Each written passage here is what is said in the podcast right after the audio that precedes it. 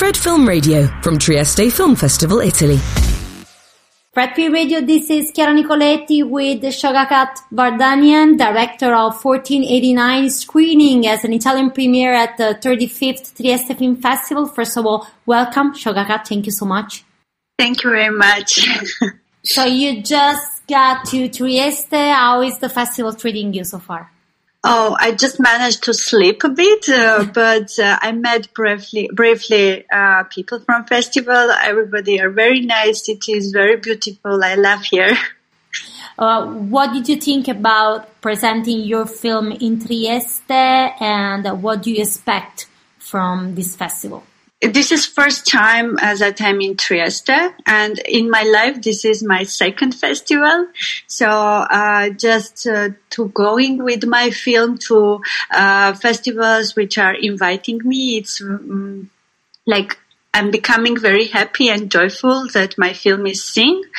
Um, so that is the uh, uh, this is very big thing for me, and I'm just accepting that people who are watching the film uh, like will understand the story. I guess that is a thing what every uh, artist uh, waits wish for.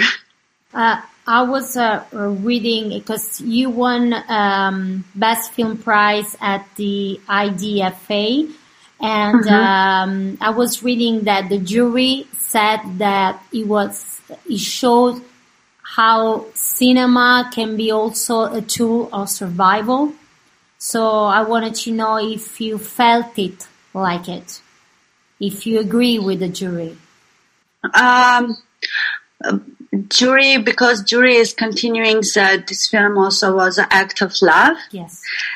I think that when you are um, when I'm looking back, I see that uh, when you are doing something uh, for uh, somebody's uh, love, I mean, for somebody because you love them, uh, it really helps. It helps you to survive. Tell me more. How did it start for you? So when did you uh, feel, I mean, the need to at least record what was happening? While you were searching for your brother, where you were trying to understand what happened? It happened accidentally. In that moment, uh, the music and words just were gone.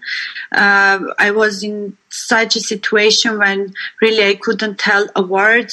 I couldn't express myself with music, but I needed very much, uh, very much because my heart was exploding. And in that moment, um, my mobile journalism teacher in journalism school, which I started just uh, 27 days before war started. So I didn't manage to learn yet anything. Uh, my teacher just suggested me to take a phone and to tell every day to the phone how and where I'm trying to find my brother. But when I took the phone on this third day, I suddenly found out what I need to film actually. And day by day, I was uh, finding out more. I was in the process. I was learning how to film because I mm-hmm. never studied filmmaking and I didn't know what to do. Uh, but um, I found out that, and also I found out why I'm doing this. I found out what is important for me and what was uh, keeping me uh, to continue to do this. Like um, when I was thinking about these uh, children dying in front, I was thinking that how hard it will be for me. Doesn't matter. I need to do this. I'm doing this for them, for my brother, to tell about to um, to make their memory to stay alive forever. I agree. I totally. Uh, was there a, a, moment in which you thought about stopping it, like not recording anymore?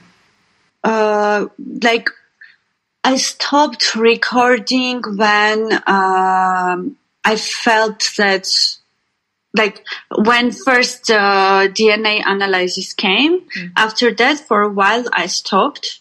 Mm. Because um, there is this feeling when you can see that this what you if you will film this is not this is not a cinema anymore. Yeah. it is something else.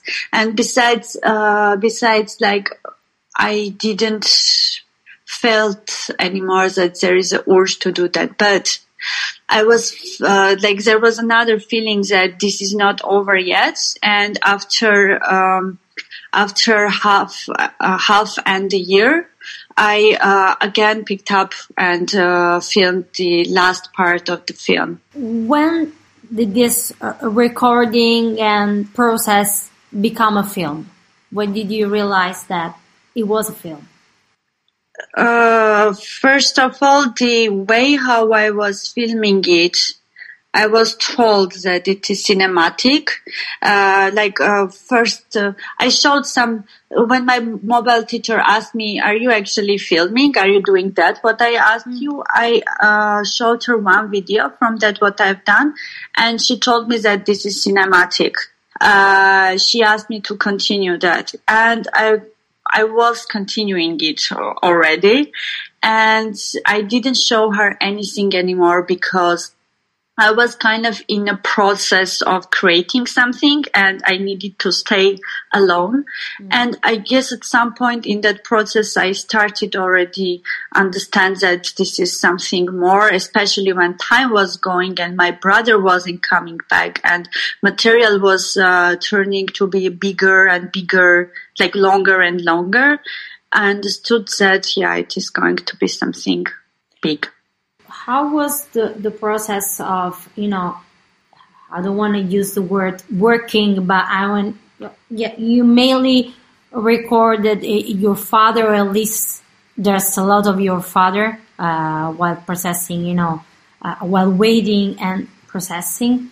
So how was that? How was that for you? Was it difficult? How was for your father in particular, but in general for the whole family? Uh, so I was create. Uh, I was filming uh, my father, my mother, and me. There is also my cousin. yeah, but um, you know, uh, when people are saying that this film helped me to survive, or when jury said that, they are right, but it is a, a, bit different survival from that how people could imagine that. Mm-hmm. So mostly people think that like because you were doing something, it is uh, it was helping you to not get mad because of the situation, but actually. Uh, because I was filming, I was going to deep places, uh, seeing some things, uh, which I wouldn't see if I do not film. Mm. So it was, uh, it was, uh, really hard, but, uh, I guess the real way of survival, it is the, that's hard way because like, it is like a kind of a therapy Mm. Uh, therapy not easy thing too. You are going uh, into deep, uh, very scary places, and uh, after you will see them, you will uh, stand in front of them. Uh, give them to go deep into your heart and digest them. after that, only you will be able to become stronger and understand things and life more. One last thing, Shoghakat, you're a musician, uh, not only a director. Are you thinking, are you planning to maybe continue this other career as a director? Now that uh, you're learning. I want to. Yes, I want. I want. Um, I want to go to study mm-hmm. uh, after some time because, um, like since the beginning, uh, I'm doing the film alone. I mean, I don't have a producer. I did it all without money. Now I don't have a distributor, so I'm continuing to do it alone, and I'm completely tired, very very tired. But after some time when uh, these um, uh, festivals and um, the, uh, this type of life of the film will end. Hopefully it will take long. I will, uh, I will start to find a school. I will go to study and I'm also curious to see what I will do. will I do another film? Will it be good or not? Life will show. so, um, I wish you good luck, Shogakata, or so in Italian, in bocca al lupo. And uh, I hope to meet you then in the future, maybe in person. Grazie. Thank you so much. Gratitude, gratitude, Chiara. Thank you very much for everything. And we've been talking to Shoghakat Vardanyan, director of 1489 at the 35th Trieste Film Festival, and this is Chiara Nicoletti for Fred, the Festival Insider. Fred, Fred, Fred, 24 7 on Fred FM and smartphone app.